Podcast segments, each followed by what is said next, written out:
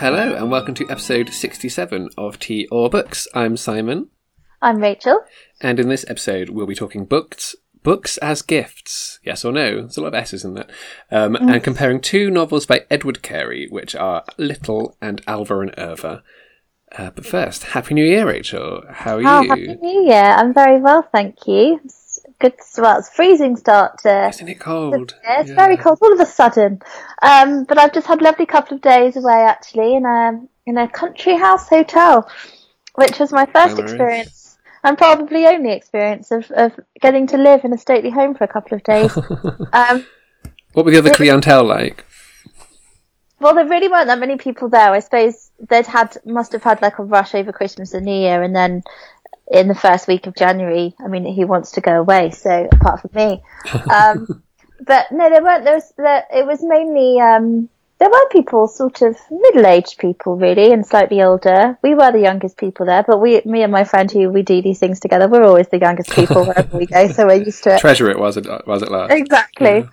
Um, and it's like you you, it's like a stately home where, you know, you can actually enjoy the rooms.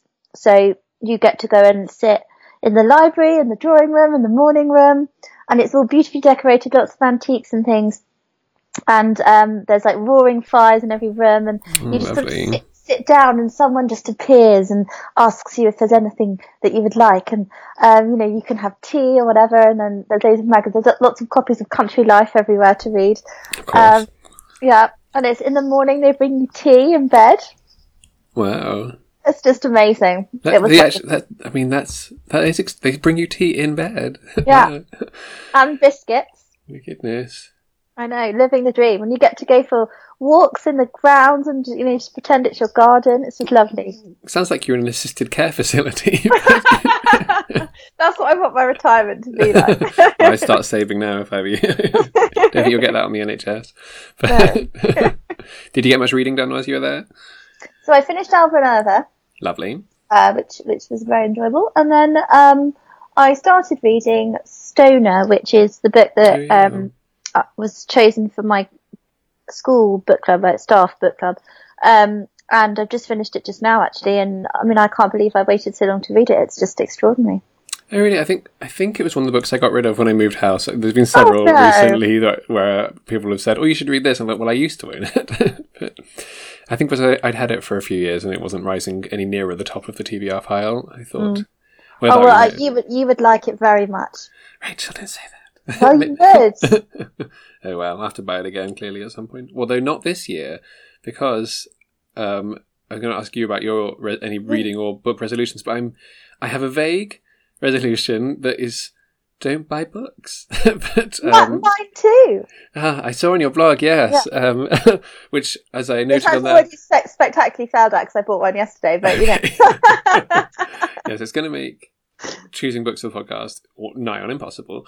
Yes. But, but um, yes, my plan. I, I, have a caveat. I don't know if you, ha- well, presumably you have some. If you bought one yesterday, my caveat is that if I go for a special trip to a bookshop, so I'm going to Hay on Wye in a few weeks, um, that sort of thing. I'm not going to go there and not buy any books, but I'm just not going to do the normal pop into a charity shop or buy something on Amazon or whatever. Yeah, I mean, I've this is actually working well with my no plastic um, thing as well. Um, in that I'm I'm not going to be buying anything online anymore because obviously it all comes in unnecessary packaging. Oh wow! Uh? Yeah, and um, yesterday I bought a book because I was at a National Trust property, a, a different one. We stopped off somewhere on our way back home, and uh, they had a book, second-hand bookshop, as National Tr- Trust Oh, yeah. bookshops often do. And then they, you know they had a first edition of a book I really like, so I thought, well, it's two pounds, I'm not going to not buy it. But um, and also I'm giving to National Trust. It's basically a charitable contribution. Yeah. Um, what was the book? It's special topics in calamity physics. I don't know that. Yeah. I assume it's not actually about physics. No, it's not. Um, it's a fairly modern book. Um, but it's, um, no, for me, what I want to do is stop the going into charity shops and just, just buying up armfuls of books that I don't need. And I just buy because I think, oh, well, you know, oh, such and such, I've heard of that, or I don't have, I, that's a book by that author I don't have wh- when I've already got 10 of their books that I I've not read at home. That kind of thing. You know, it's terrible. It gets out of hand. Um, so I'm just, I'm going to be. I'm not going to say I'm never going to buy a book because I think that's unrealistic. But I do think, uh, and also, you know, like my flatmate was saying, but you get so much pleasure from going to bookshops. I was like, I know I do, don't I? So Yeah. it's a bit sad to say you can't ever do it, but just being more mindful about it and.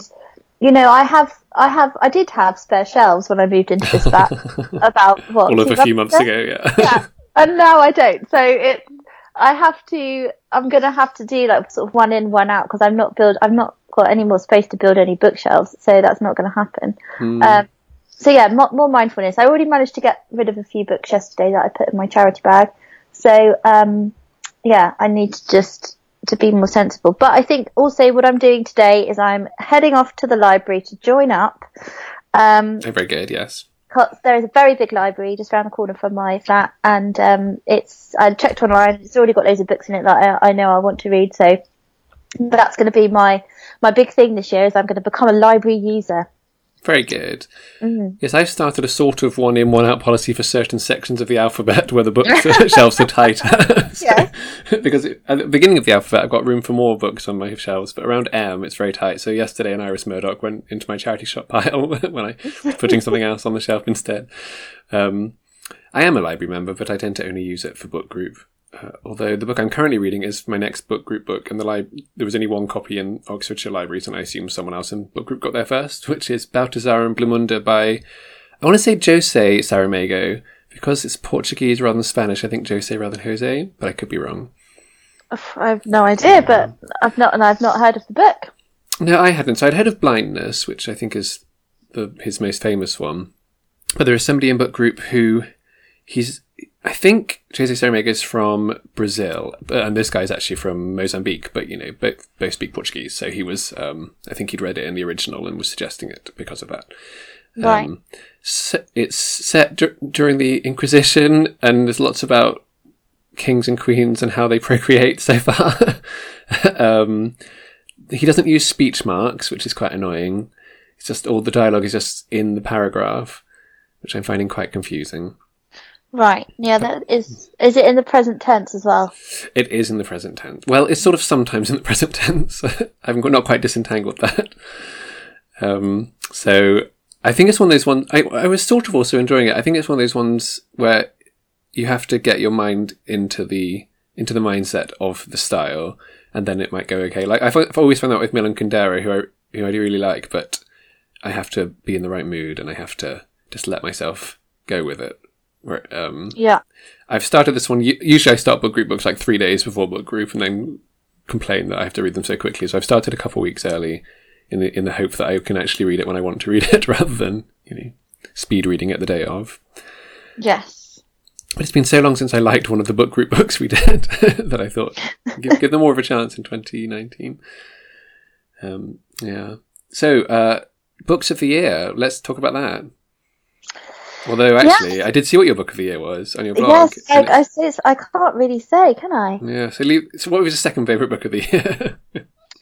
Um, do you know what? It was quite difficult to choose this year because I, as I said on my on my blog, if people um, haven't read it yet, um, it's it's been a year where I've I've read a lot of books because I've had to. Mm, Um, So people have have either made me read books because I'm part of a group or whatever, or you have made me read books.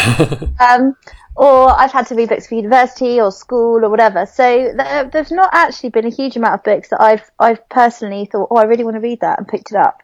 Um, so I didn't have a massively a year where I thought, oh yeah, you know, I've I've really read a load of books I've really enjoyed. Like, and it wasn't difficult for me to choose little because there really weren't that many. Um, probably if I had to choose a second favourite, I would say, um, I'm just looking at my list.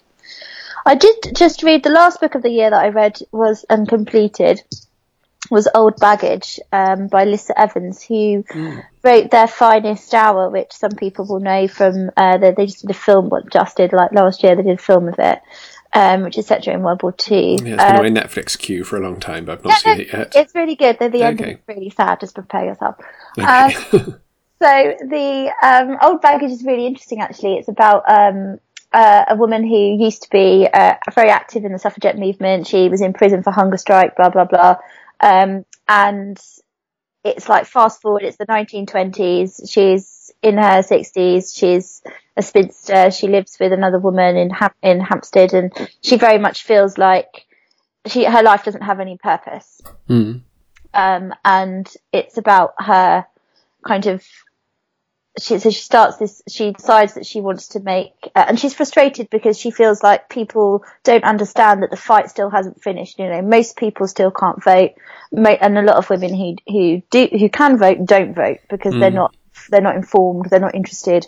And so she wants to get rid of this apathy amongst women and she starts this group for for girls on Hampstead Heath. And then her friend um who's a fascist forms like a a counter group to her and yeah it's interesting and it's all about and you know then there's also the story of the woman she lives with who's you know actually in love with her but she has no concept of this. And it's uh yeah it's really interesting. But parts towards the end i was i was thinking it was we're, we're got, we've got too many threads here and I'm, I'm not quite sure what the focus is. But i did really really enjoy it and i'd not read anything by her before. I'd thought of her as a bit of a I thought perhaps she'd she'd be a bit light for me, but she's not at all, and it's very, um, yeah, really enjoyed it. Okay. And I think it's just about to come out on paperback as well, so perfect, time. Perfect. Yes, I think I follow her on Twitter, so I see her talk about it. Um, and she's often a guest. I think she's been a guest on Backlisted a few times, so maybe that's where I first came across her. All right. And what about you then? Well, yes, my favourite book of the year uh, was The Sweet and Twenties by Beverley Nichols, which was one of the books that Karen and I discussed on the podcast for the episode you weren't here. So you have to go back and read it. Okay. So it's non-fiction. It's all about the 1920s. Uh, if people would like to go and listen to what Karen and I thought about it, that's episode 52. Um, and it's it was written in 1958, so it's it's one of those interesting things where it's not contemporary, but it's also not contemporary in both Yeah. senses Yeah, of the word yeah. contemporary. so um, it's very 1950s viewpoint of the 20s, but it it goes through everything from the fashions and the you know, cinema to the cause célèbre and the, the crime cases and all sorts of things. Um, and with Beverley Nichols, inimitable style. So I really I really enjoyed that. And um, my favourite novel of the year was Cassandra at the Wedding by Dorothy Baker, Ah. which I think is from the 60s maybe. Uh, you've read that, haven't you? Yeah, many years ago. Yeah, so it's um, twins reuniting on one of their wedding days, and it and it very gradually unpacks the um, the why they're slightly estranged and, and how they're both feeling about it. And I thought it was so subtly and brilliantly done. I'd read I'd read um one about the the musician boy with horn boy boy with horn I think uh, before which uh, which I enjoyed quite a lot but it had not prepared me for how brilliant I thought Cassandra at the wedding would be and it gets the twin seal of approval I think it's the best book I've read about what it's like to be a twin so there you Oh, go right. Yeah. Okay, great. um, so yeah, I think I, I read more books last year than I've ever read in a year before. So uh, I read 153 books. So uh, yeah, I'm not not quite sure. I mean, I did that 25 books in 25 days thing, and um, that certainly helped. And I've started listening to audiobooks, and I live on my own for the full, for a full year for the first time. So all those things contributed, I'm sure. But uh, yeah, it feels good to have got through more of the books on my shelves, and that's really why I'm doing the the whole buying restriction thing. Um, because I have hundreds of books I've not read and I need to get to them. Yeah, likewise. I'm really looking forward to it actually. Um, I don't know how I'm going to approach it. I was thinking about making some sort of systematic thing. I do want to also like properly catalogue my books and put them all on LibraryThing and get rid of all the ones I don't have any more. do it. That make it easier for us. so much easier. It'll get you- Because when you're friends with someone a LibraryThing, you can just see all the books you have in common in a list. Ah, okay, right. Well, I'll, I'll get on that. That'll be a project. Perfect. And then we, the, all the all the episodes for the year will be sorted in one go. Yeah. Perfect. Okay, I'm on it. Great. uh, well, the first topic today is uh, appropriately Christmassy, and I think we might still be. It's the, is the eleventh day of Christmas now, something like that. Yeah. as we record, as it goes out, it's probably not. Happy Epiphany, everyone! But uh, books as gifts. We're going to talk both about do we like to give books as gifts, and do we like to receive books as gifts? Books as gifts is really hard to say. It is. um, let's let's start gentle. Did you get many books for Christmas? I didn't actually. Um, I got a couple. My family don't really buy me books for Christmas um, unless I specifically ask for them because they're worried that because my like my sister always says, you've got so many books. I, I if I buy you something, I'm sure you've already got it. So Mm, that's true. Um, my brother actually, surprisingly, got me um, a book that I hadn't asked for, but was really interesting. Um, he went to stay at Cliveden, which is another Mm. na- uh, fancy National Trust style hotel. Yeah, quite near Uh, me. Yes. And while he was there, he saw in his bedroom that they had uh, a book about the women who had lived at Cliveden over the years. And there's lots of famous residents and things like Nancy Astor being the most famous, I think, but certainly going back in time. And so he bought me a copy of the book. So it looks really interesting. Look forward to reading that. Oh, well done, brother. Good Yeah. choice. And um, I also got a really good book that I really wanted from my friend, um, which is the exhibition catalogue for the Russia and the Romanovs exhibition at the Queen's Gallery, which I haven't yet been to. But it's basically the first ever exhibition of all of the um, gifts given to our royal family by the Romanov family. And knowing that Oh, I am okay. obsessed with the Romanovs and Russian history, um, my friend got it for me, and it's like this huge 500 page catalogue filled with illustrations, lots of which of things I've not seen before, and essays and things. So I'm really looking forward to reading that. Oh, nice. Yeah. Um, my family is quite similar in that this, this all dates from um, probably about 2003 when I asked my brother to get me a copy of The Red House Mystery by A. Milne for birthday or Christmas or something. Uh, between asking that and the day itself, I had bought my own copy. um, he was not happy, uh, and and this is this has stayed as a reason not to buy me books. But uh, my my parents do tend to get me two or three books off my Amazon wish list, so um, I keep that up to date so that they they know what I'm what I'm after. So they did. It's been a long time, I think, since they gave me a book just off their own initiative that I can think of. But um, I, they gave me Book Girl by Sarah Clarkson and I'd Rather Be Reading by Anne Bogel this year. Two more books about Oh. reading to add to my shelves, uh, which I've not started yet. But Book Girl particularly looks interesting. I heard about it through um, Elizabeth, who is uh, one of our uh, Patreon patrons, um, and I think maybe she put it on Instagram. It's it's about how reading in Christian faith. So the books aren't aren't Christian books per se, but um, it's about how reading can help your spiritual life in general. And I, I'm Oh. intrigued. So yeah. Um, and other than that, I don't think any of my friends got me books, except I was in three different book secret Santas. so those I did get books from. Right. There's there's one that the Virago Modern Classics uh, group at LibraryThing do every year. Oh, Wait. yes. Yes, which is which is a great thing to be in because um, they can, at least in theory, look at your list of books you already own and not buy you something you already own. Yeah. Um, so I got a few books, including the, the only one I hadn't heard of before is um, called "The Winter of Our Discontent" by John Steinbeck. Obviously, I know who Steinbeck is, but I had not heard of that particular book. Do you know? Do you know anything about that one? I don't. I mean, I've only read Of Mice and Men at School and The Pearl for book group a long time ago. So um, it, it was an amusingly somber title to give someone for a secret Santa, I thought. but but uh, looking forward to reading that. Um, and in the past, in that in that secret Santa, I've had uh, yeah really really difficult to, to get to get an exciting book. So I remember opening um, Out of the Red and Into the Blue by Barbara Comyns and you know, with my parcel under the Christmas tree and, and sort of squealing with excitement in front of my completely nonplussed family who did not understand how difficult it was to get a copy of that book and how much I wanted it. so they're like, it's just a book. Yeah. Um, and then yeah, two of my book groups do secret Santas, but yes, there's always there's always the worry that there that well, those ones you just put them into a pile and put and take one out, so they're not personalised in the same way. Oh, right. Okay. Yeah. Um, and what did I get from my book group in Oxford? I got oh, uh, it was um, what's her name? Jeanette Winterson. Her retelling of the Winter's Tale, Oh, okay. which I can't remember the title of now. But I thought I've never read Jeanette Winterson, and I really love A Winter's Tale, so why not? Yeah. Could be interesting. Yeah. Um, So, do you give books as presents? Um, yes, I did actually give a lot of books this year. I mainly give books. Um, I always buy people books that I've liked and think they should read. Um, so I, I got my parents um, a couple of books each because they they were going on holiday straight after Christmas, so on like a sunshine holiday. So I got my dad uh, both of the J.K. Rowling, um, not J.K. Rowling books. You know, I don't know what she Robert. Galbraith. Yes, I got him two of those, and I got my mum a couple of Persephone books, um, and Which ones? Do you remember? Yes, I got her. She really likes RC Sherriff, so I got her the, the newish one, the Green Green Gates, Green Gates. Yes, which is wonderful, Um, isn't it? Yeah, and I got her Bricks and Mortar because I thought she'd enjoy that as well. She likes books about houses. Um, and I got my sister Olive Kitteridge by Elizabeth Strout because I really enjoyed it, so I thought she would like that. I mean, I got them other things as well as books.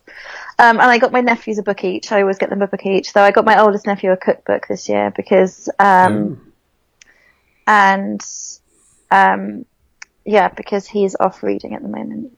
Reading, readings for losers because Oh, he's, no. I know he's 12 and he's in year seven and he thinks that, you know, he knows everything. So Is he into cooking?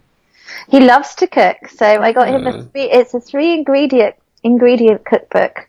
So you only Okay. need three things for every recipe. I mean, most of it's terribly unhealthy, but it's also stuff that you're likely to have at home.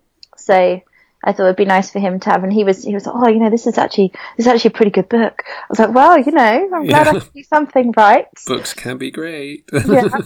But the other two liked their books. My youngest nephew is um, he has a bit of trouble with reading, bless him, and um, so he specifically asked for a book this year that he could read all by himself. So I found him a book that he could read, and he was very happy sitting reading it to me on Christmas Day. So that was nice.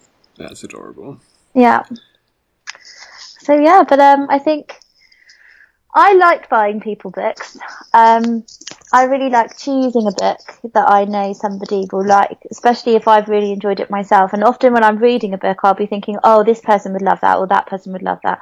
Um, and I really enjoy buying books for people and and looking forward to them reading them and then telling me about them afterwards. I mean, obviously, I also lend people books, but um, I think it's nice. I also try to buy an, like a nice edition of a book as well for for a gift. Yeah. Um, and that's something that I would appreciate more, I think, but I don't really know anybody who's into used books or antique books. Like, I would love people to buy me beautiful editions of my favourite books and things like that, but um, that never happens. Well, no, my sister did it once. My sister bought me a first edition of The Secret Garden for my 21st birthday, which is one of Nice. treasured possessions. But th- those sorts of, I don't like it when people buy me um, uh, just the latest books or whatever because Yeah. I think, well, you know, I'd, if I'd wanted it, I would have bought it for myself. And also, most of the time, I don't like buying brand new books that just come out in hardback because I'll Yeah. get, I'll get them in the charity shop for a pound like next year, which is by the by that time I probably would have got around to reading the book anyway. So, Yeah. uh, which makes you sound really ungrateful and awful. um, no, I know what you mean. Yeah, My friend Phoebe's really. Uh, we buy each other birthday presents rather than Christmas presents, but she's really good at um, at, at both. Yeah, she sends secondhand books, and they're not. They tend not to be, you know, really special editions. So it's really interesting books uh, that often I don't know anything about. So last birthday, she got me of Books and Men by R.L. Stevenson, and um, Ah. I can't remember the title, but a, nov- a novel by someone called Christine Orr, O R. Uh, and she lives. She's not Scottish, but she lives in Scotland now, and she often sends me Scottish writers, uh, which indeed both of those are. So um, yeah, I've, she's really good at picking interesting things that she thinks I like. We we did English together at university, so we know each other's tastes fairly Yeah. fairly well. Um, but yes, I my my family, uh, as I say, don't don't tend to buy books, and I don't tend to. The last couple of years, I haven't really bought them books. I used to buy them books most years because, well, generally when I think gift for someone, the only thing I can think of is book, and it's like what, my mind goes complete blank for anything else you might ever give anybody. um, so uh, I did get my brother a book about in, about Black Mirror, the the TV show this year, but um, I'm quite contrarian that if I give someone a book, I want them to read it immediately. But if someone gives me a book, I want there to be an understanding that it might be five years before I read it, and that's fine. so, so, I'm trying to temper my own impatience that people will read the books that I give them. um, uh, Yeah. And yeah, I, I really don't like being given a book if someone expects me to read it in the next month or something because it's probably not going to happen. But um, thankfully, I think most people I know are aware of that now. But I mean, I love being given books, and I and I love there's people like Phoebe and my friend Claire and um, my friends Kirsty and Paul, where where I. I, I know their taste well enough that there's there's a, a sort of lovely excitement of thinking actually this book would be perfect for them. I'll give them this. And in fact, Yeah. like, my friend Barbara, who um, she went to an all girls boarding school years ago, and so last last year I gave her Terms and Conditions by Max Maxtone Graham, that very funny Okay. Slightly Foxed publication, all about sort of oral history of girls' boarding schools. And she did read that immediately, and she loved it. So um, that that felt lovely. So yeah, I guess I mean. This, it's not very exciting to give someone a book who will just put it on the shelf and never look at it again, but but it is great to give one to someone who you think, well, this might actually enrich them.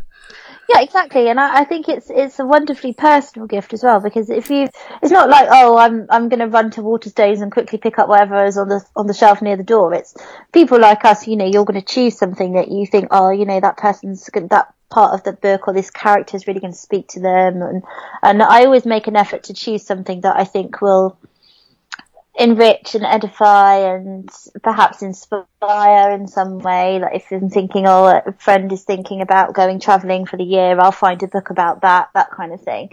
Um, you know, I don't just buy random stuff, but I, I do feel sometimes that people can buy books as a, a kind of a last minute. Oh, what's on? I'll just go and get something off the bestseller list, that sort of thing. I mean, none of my friends do that to me because they they know me too Yeah. well. But Easy to read. I, I well, yes, and I do notice that after Christmas, when you go to charity shop, there are always so many brand new books in there that people have just given away immediately because people have been bought books that aren't suited to them. Yeah. How do you feel about book vouchers? Oh, I love book vouchers. One of Yeah. there's a wonderful, wonderful parent at my school who buys me a book voucher every Christmas and um, summer holiday, and I love it because Aw. I look forward to it so much because I think, oh, and I use that book voucher to buy those sort of more expensive, often um, reference books or art books that I've had my eye on for a while, but think, oh, I can't justify spending that on on a book. Um, and so it's really lovely to, to think, oh, I'm, I'm going to get my voucher, and then I go off and enjoy spending it, and it's like I'm spending money, but I'm not spending money, and it's great. Yes, I love getting them. Um, I never give them because I I have some sort of, I don't know, middle class belief that you shouldn't ever give a gift where you can tell how much it cost, and, and, and it's Yeah. like obvious how much a voucher cost.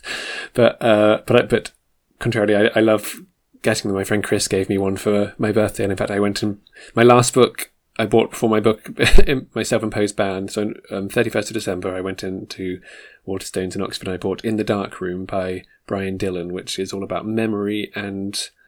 Ironically, I can't remember what the other part of it is. Me- memory and something, memory and grief, maybe. But um, it's in those those Fitzcarraldo editions that I've talked about before. uh, that um, I now clearly want all of them, but I'm going to try and stick with buying one and reading one before I get the next one. yes. But yes, uh, my my dad's just retired, or will be retiring tomorrow as we record, and the diocese gave him hundreds of pounds worth of book tokens. And I was thinking, if you need any help, Father, I can help you with these. But he's just he's he's starting an art, history of art masters in in the autumn, so he's going to go and buy lots of art books. Oh, lovely. Yes, it was. It is. It's rather a surprise because his background is in maths and theology, but, but good for him. Why not? um, it's apparently an interest that has been latent all these years, or rather, maybe I've just been a neglig- negligible, negligent son and not noticed his interest in history of art. Um, but yeah, So whereabouts is he doing it? uh, Open University. Oh, right, lovely. And in fact, my brother started doing a maths masters at the Open University, so they can be little students together, Oh, wow. matching backpacks and everything. Pro- Probably not matching backpacks. Well, good luck to them. It's hard work, but worth it in the end. Yeah, and I, don't know how long they're going for because they have two to six years they can do them in. So, how long? Did, Right. How long was yours? Two years. Two years. Yeah. Yeah, I imagine Dad will be quicker because he will not be working, and Colin will be. But Yeah. um, so books as gifts. Well, maybe we should turn this into a: is it better to give or to receive? comes to books, rather than a books as gifts. Yes or no in general. Do you prefer giving books or receiving books? I prefer giving books because often I find the books I receive are not what I would have chosen. Yes, I think my my great well, yes, I think at the peak of the, the greatest pleasure in books giving is giving a book to someone that you think is perfect for them that they haven't heard of and they read and they're like, I can't believe how great this is. But I do also love being given books. I'm not gonna not gonna come across as too selfless. but yes, let's both let's both start the new year with kind hearts and say that we prefer giving books. Yes. That'll be good. That doesn't mean So- that people shouldn't send us books. If No, you know, of course. Both are wonderful things. Books as gifts gets a definite thumbs up. Yes. And now on to two books by Edward Carey. Um, do you have any any preference for which one you introduce us to? No, not at all. Great. In which case, um, I'll do Alva and Irva, which it, since he wrote it first, I will also talk about it first. So it's um, it was published, I think, around 2003. It's sort of in the style of a travel guide, but also interspersed with a first-person narrative of this uh, made-up city called Entralla, uh, and in this city live Alva and Irva, who are twin sisters, um, and uh, the it's the book is written as though it's a travel guide sometime in the in the future from when the events of the narrative are taking place, looking back on this city that was, as the subtitle say, the twins who saved a city. So it's this quite idiosyncratic narrative of these twin sisters growing up um, in quite a bizarre community. Um, fast forward a bit, one of them becomes agrophobic, and the other one goes out and measures the different buildings of cities so that the agrophobic one can remodel them from plasticine. This becomes an enormous project. They fill boxes and boxes of plasticine, uh, but it does mean they can open up an exhibition after there is an earthquake, and thus they save the city, at least theoretically. There's lots of other things that happen in it, but that's that's a broad overview of it. But it's I think it's really interesting about their twin dynamic um, and creates this quite bizarre uh, but very intriguing world, and then this parallel world where you're being given a tour to all the best restaurants and things that you can go. And if you're holding a copy of the book, you'll get a discount. Yeah. Right, little. Okay, so Little is the story of um, Marie Tussauds of, of Tussauds fame of the wax modelling. Um, and it's so, as such, is set in 18th century France. And it takes us from when she uh, is born in her earliest days. It's told as, a, as an autobiography, so it's in the first person, um, through her intriguing life, which I'm not in entirely, I don't know that much about Marie Tussauds, so I'm not sure if it's 100% based in truth or whether he's added quite a bit to it. I think the basics are, are right.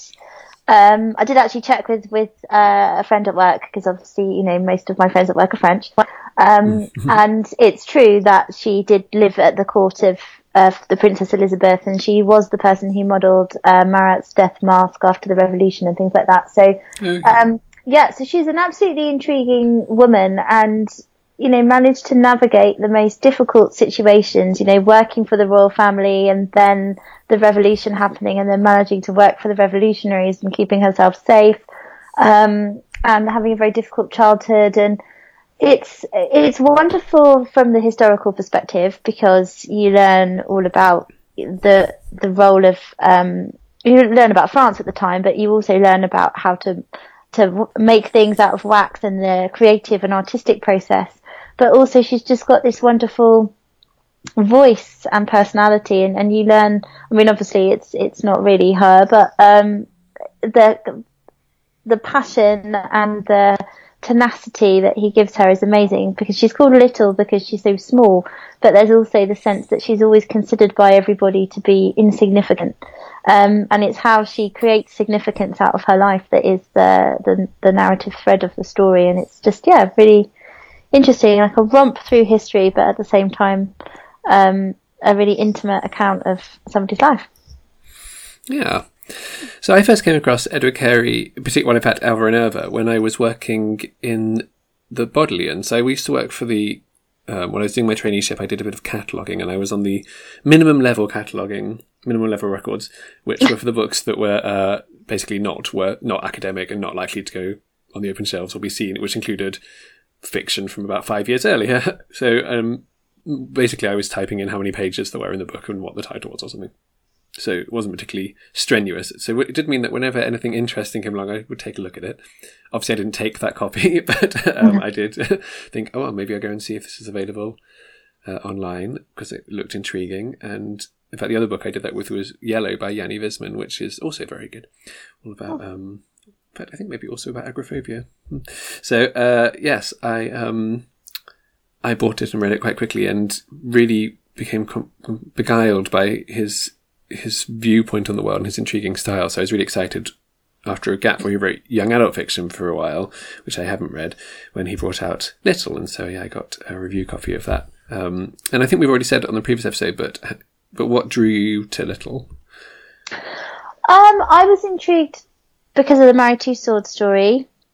Um, I I didn't really know very much about her at all, Hmm. um, and I wanted to, I wanted to learn about it, and I also uh, just thought the whole concept was really interesting about you know learning about the molding process and the making of, of models while also learning about 18th century France. I thought, well, why not? Yeah. yes, I have to say I was I was I wanted to read it, but I was I was con- intrigued as to how he would deal with real life because I mean Alva and Irva is obviously in a fictional land. The other Yeah. one I've read, um, Observatory Mansions, is in real England, but it's this extremely strange main character who w- works as a living statue and steals things from all the other people in his building, keeps them in a, a secret museum of things that people love. So, not normal. No. Uh, and so I was thinking, thinking, how is he going to write about the real world? But uh, like you, I don't know very much about her. In fact, I wasn't even sure she was a real person. So I came completely, um, completely open to whatever he was going to say. But um, I think he got that balance of presumably a basis in fact with just heightened, a feel of heightened fantasy to it. Um, or not fantasy perhaps, but sort of eccentricity perhaps. Uh, I thought it worked really well, so I felt like I was learning a bit about what was going on, but also I, I didn't, it didn't feel like he was trying to write the truth at any point. It was this strange. I mean, maybe her life was just really strange, but uh, Yeah, apparently it, it. Yeah, yeah. I guess it didn't feel like a, a departure for him stylistically. I, I felt there was there was a lot of the same DNA between these two novels, even though they were describing extremely different things. Yes, I think um, you really do feel that it's a book by him both times. I mean, not that the voices were the same in any way, but there's a kind of I don't know how I would put it, but there's a sort of sentiment behind the words that is his. Did you feel that, or is that just me? I felt like his outlook on the world was being shown through these characters in different but different ways, but I could still feel his viewpoint of the world coming through. Yeah, definitely. I felt there are quite a lot of surprising similarities. So both the books concern people who want to make replicas of the real world. There's, Yes. there's, there's modelling. So it's either modelling this city out of plasticine or modelling death masks and then, you know, different people's uh, heads and things. Uh, there's a feeling of um, wanting to get out into the world and explore it and sense of what the world has to offer in Yeah. both books. And also, uh, both of them have um, quite strong themes about family being both an entrapment and and something that they long for. So, Yeah. I, as you say, Alva, who is the, the narrator of the two, in Alva and Irva, and Little aren't in any way the same person, but I feel like they, you know, they share a lot of traits or a Yes. lot of viewpoints. Yes, I did feel that they were quite similar as characters in many ways. They're both trying to escape um, what had become quite oppressive home situations, and both had a very strong sense of their own individuality and their own specialness, I suppose, that they were both destined for more than than what they had been born into. Um, and I found yeah.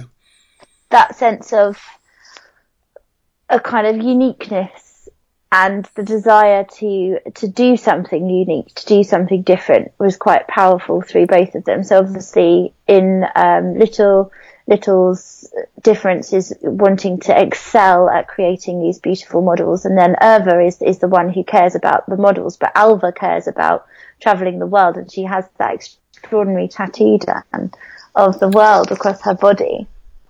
Yeah, I Um, love that 'cause I, I love it when authors take images that seem slightly like they're going slightly too far, and yet it really just crystallizes Yeah. everything that um, they're trying to say. So, as you say, she gets. Ev- and I think the descriptions of it are brilliant. How she gets every continent across her entire body tattooed by this man over a series of appointments, and is hiding it from the rest of her family. Yeah. Um, and she force feeds maps to her sister as well. Yeah. yeah. It's, I mean, it was fascinating, and for me, I mean, obviously, I didn't know anything about being a twin, um, and it's Though incidentally, I, I was a twin originally, but um, I, yeah. I yeah, I destroyed my twin in the womb. Um, and obviously not, not intentionally. yeah. Um, but it's that kind of intense love, but also intense hatred of the thought that you know we aren't the same people, and I want to be different, and I want to do something different, and and Alva kind of describing how she loves her sister so much, but she also wants to hurt her. Is I just found that dynamic so interesting and, and painful, but at the same time, I could understand it completely. That like the, the sense of closeness, but also the frustration at thinking, well, everyone always thinks we're the same, and I'm not the same, and I want I want people to see me. I don't want people just to see me as being part of this pair. Um, I mean, I don't know whether you've ever experienced that, but yeah, I think I think it is a really good depiction of twins. In fact, in many ways, like in Cassandra at the wedding, I think of the two, I've always been more of the Irva than the Alva. So I just I've I've wanted to stay in the security of the of the twinship rather than the separate identities. And I think Collins lent more towards the Alva, not to this extent, but I think it is a really good description of of that closeness that is also you know can subsume an identity, um, and then what it's like when that is first challenged. Um, I think he exaggerates it, but I mean everything's exaggerated in it, so that's you know yeah. not not surprising. Um, and I certainly don't feel like I hate Colin at all in the way that they they seem to feel that animosity. But uh, yeah, I I I, do, I thought uh, the way that, that, it manifested itself with you know Irva's silences that she just no longer speaks to anyone. Um, again, it's he, he's really good at finding heightened images and, and metaphors for the way that for for ordinary human emotions, I guess. Uh, and I think he does that really well in um, in Little as well. I think, well, in fact, it's, sort of a fairy tale esque feeling to the household that she finds herself in, a sort of wicked stepmother thing, uh, although not technically her stepmother. But um, I and, and then living in the cupboard at the at the palace. Did she live in a cupboard? Is that real? Yes, I don't. Does, yeah. Good grief! How bizarre. Yeah. but, um, uh, yeah, I I thought um, that he also really justified the length of Little because I was quite surprised it was quite a lot, quite Yeah. as long as it is because his other books have been relatively short. Um, I don't know about the young adult ones, but but yeah, it, it's it takes you through at such a at such a um, even pace, I guess, that you don't feel like you're wading through a long book. It feels like you are growing with her. Yeah. Um, yeah, and the illustrations wonderful. Absolutely, I really enjoyed the illustrations, and I I was actually wondering in Alva and Irva as well. Like, did did he have to make that sculpture that we see photographed the whole time? It's, Yes, I read an interview with him Oh, right. about it, and he did. I don't know if he did the whole city. I can't remember, but um, but yeah, he he did build all those those models. it's brilliant. It's just, it feels.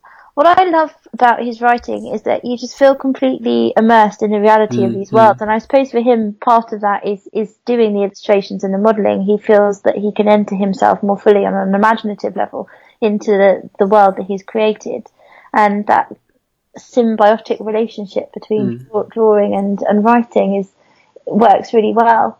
Um, and I just I just found both of the novels utterly absorbing in pulling me completely into these worlds. I felt so immersed in them. Um, and Alva and Irva, I just I'd never read anything. I've never read anything like it before. A completely unique format, really. Mhm. Um, How did you feel the travel narrative sections worked? I really enjoyed them. Mm. Um, and it helped me to kind of, I suppose, I, it, it was a bit strange because I couldn't quite tell when the book was set and how far in the past. And then when you get to the end and you realise, oh, okay, so they're still alive, so it can't be that far. Um, but it, for me, what I found really intriguing about it was that kind of it takes me it sort of took me back a bit to 19th century and, and 18th century literature with that conceit that you know you're reading something that really happened and this is real and this is not. Mm-hmm. um and you've got that two levels of narration. This is a this is a guidebook and then within that you've got the story of this person. Um and for me it worked really well and and it made me feel like the story of Alva and Irva I was like well you know I I felt more um, connected to Alva in a way because I thought this is what you always wanted. You wanted to have significance and you wanted um, your story to be heard, and, and it is being heard. And even though I knew obviously it was part of the fictional conceit, Yeah. it, it added a poignancy, I think, to the story that perhaps wouldn't have been there if, if that extra layer of, of the narrative hadn't hadn't have been included. And there is that, you say, poignancy that um, the rest of the world in this in this novel know her as the woman who died on a bus and was driven around town all day because the bus driver was new and didn't think he could stop. Yeah, um, and her significance in the city is obviously very different. Yeah, I, I really liked the tone because the tone he has for the travel guide is quite different from the Yes. tone of the rest of the book. Uh, I, st- I still prefer the second half of the book, I think, but maybe that's just because I was more immersed in it by then. But um, but I think it was a brave choice uh, to do, and I think it it does um yeah it does work well. The two pair interestingly together. You just have to you just have to go with it, I guess, because it starts off with this introduction. It's, it's not by Augustus Hercus, as it goes, but it's by Edward Carey. um, and I don't know. Normally, I find uh, gimmicks a little off-putting, um, but it didn't really feel like a gimmick. It just felt like part of the world building. So it was just yeah. Yeah. so I so I could completely go with it. Yeah. I mean, it's just I, I just think he's such a, a clever and interesting writer. He's obviously got an extraordinary imagination, um, and he experiments really successfully with the form of writing. I think I mean obviously Little is is less experimental in its form, but Alva and Irva certainly so. And uh, I mean, I'm I'm struggling to to understand why he's not more widely read because when you go online to try and find his books, a lot of his books are out of print or you know they're only available in America or something like that. And it's it's also not clear which of his books are for adults and which aren't. Um, Yeah, yeah. Well, yes, Little has been doing um, really well as far as I can tell. It, uh, it seemed to get a lot more promotion than, than the previous ones, and it seems Yeah. to have, was appearing in you know mainstream newspapers and things. So I have hope. uh, It's been quite a break since his in between novels, so I'm hoping he's now back into the swing of things, and will and will maybe they'll bring back his his old books back into print. yeah, It's a different publisher now, so maybe that's part of. I think it's a different. Yeah, he's now with Gallic. He used to be with Picador, so um, or was Gallic part of Picador? I don't know, but maybe maybe we will be ahead of the trend when it comes to. Yeah. Well, I mean, I he should have a wider audience because yeah, he's fascinating, and I'm really looking forward to. I mean, I'm hoping that the library will have a copy of because it's Observatory Mansions is his other adult novel, isn't That's it? right. Yeah, yeah. And I can't remember which one he wrote first, whether it was Observatory Mansions or Alva and Irva, but um, they're very, yeah, they're both very clearly by the same author. Yeah. it's- they feel similar worlds or similar styles, I guess. Uh, so I do prefer Irva, which is why I suggested suggested that one of the two. I think possibly there's Observatory Mansions is very mean, I guess. The the main character is very mean in a way that I found quite hard to read. but, Okay. Um, yeah, but it's still very good. Interesting. Um, and so between. Oh, did you have more you want to say about Little? No, no. We, talked, cause we haven't talked that much about it, but it, because, I don't know, because it's all of a piece, I guess. It just it it, it has a very logical and natural progression from childhood to it's, it is a Bildungsroman, I guess.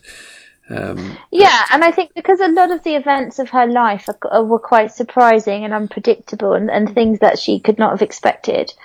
Talking about it is quite difficult because if you start saying, "Oh, when this happens and when that happens," you're enjoying, you're removing a lot of the enjoyment of the of the experience reading it because you think, "Oh my goodness, you know, how on earth did we get from here to to here and to here?" And the description, I mean, everything about it is wonderful. The description, the way that he writes, the imaginative details, the descriptions of Paris. I mean, I could go on.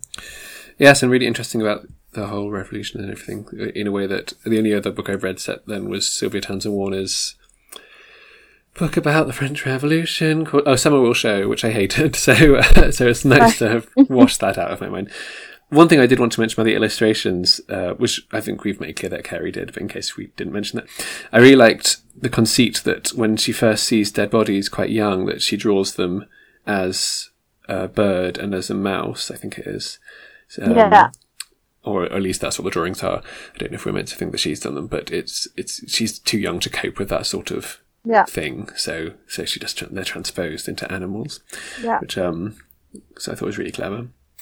And yes, if you see a copy of the book, the illustrations on the front are all by by Carey as well as throughout it. I mean, it's not a it's not a graphic novel or anything. There's there's No. maybe one one every thirty pages or something, but um or maybe a bit more than that Yeah. but yeah but um yeah a good Uh, maybe it'll be on the booker booker list this year. Who knows? I feel like it should be.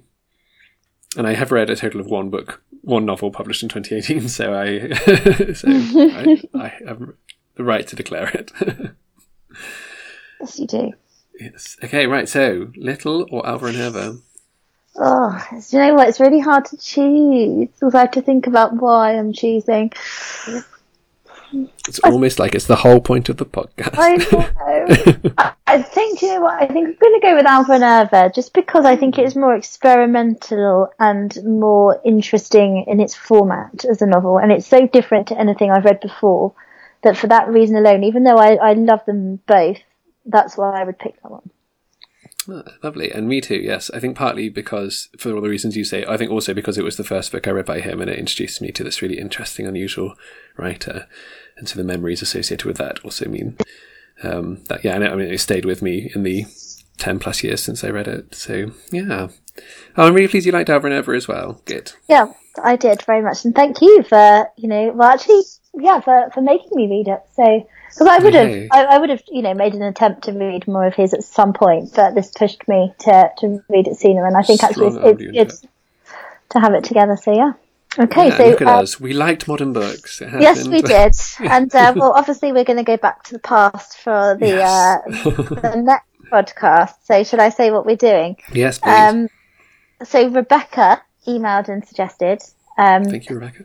that we um, compared Pride and Prejudice with Elizabeth Gaskell's North and South. So we are both in the process of rereading North and South, which is taking us some time. So, well, I'm actually reading it for the first time. I've not read it before. oh, have you not? I didn't realise. No, yeah. Um, okay, so uh, we're both, well, I'm rereading, you're reading.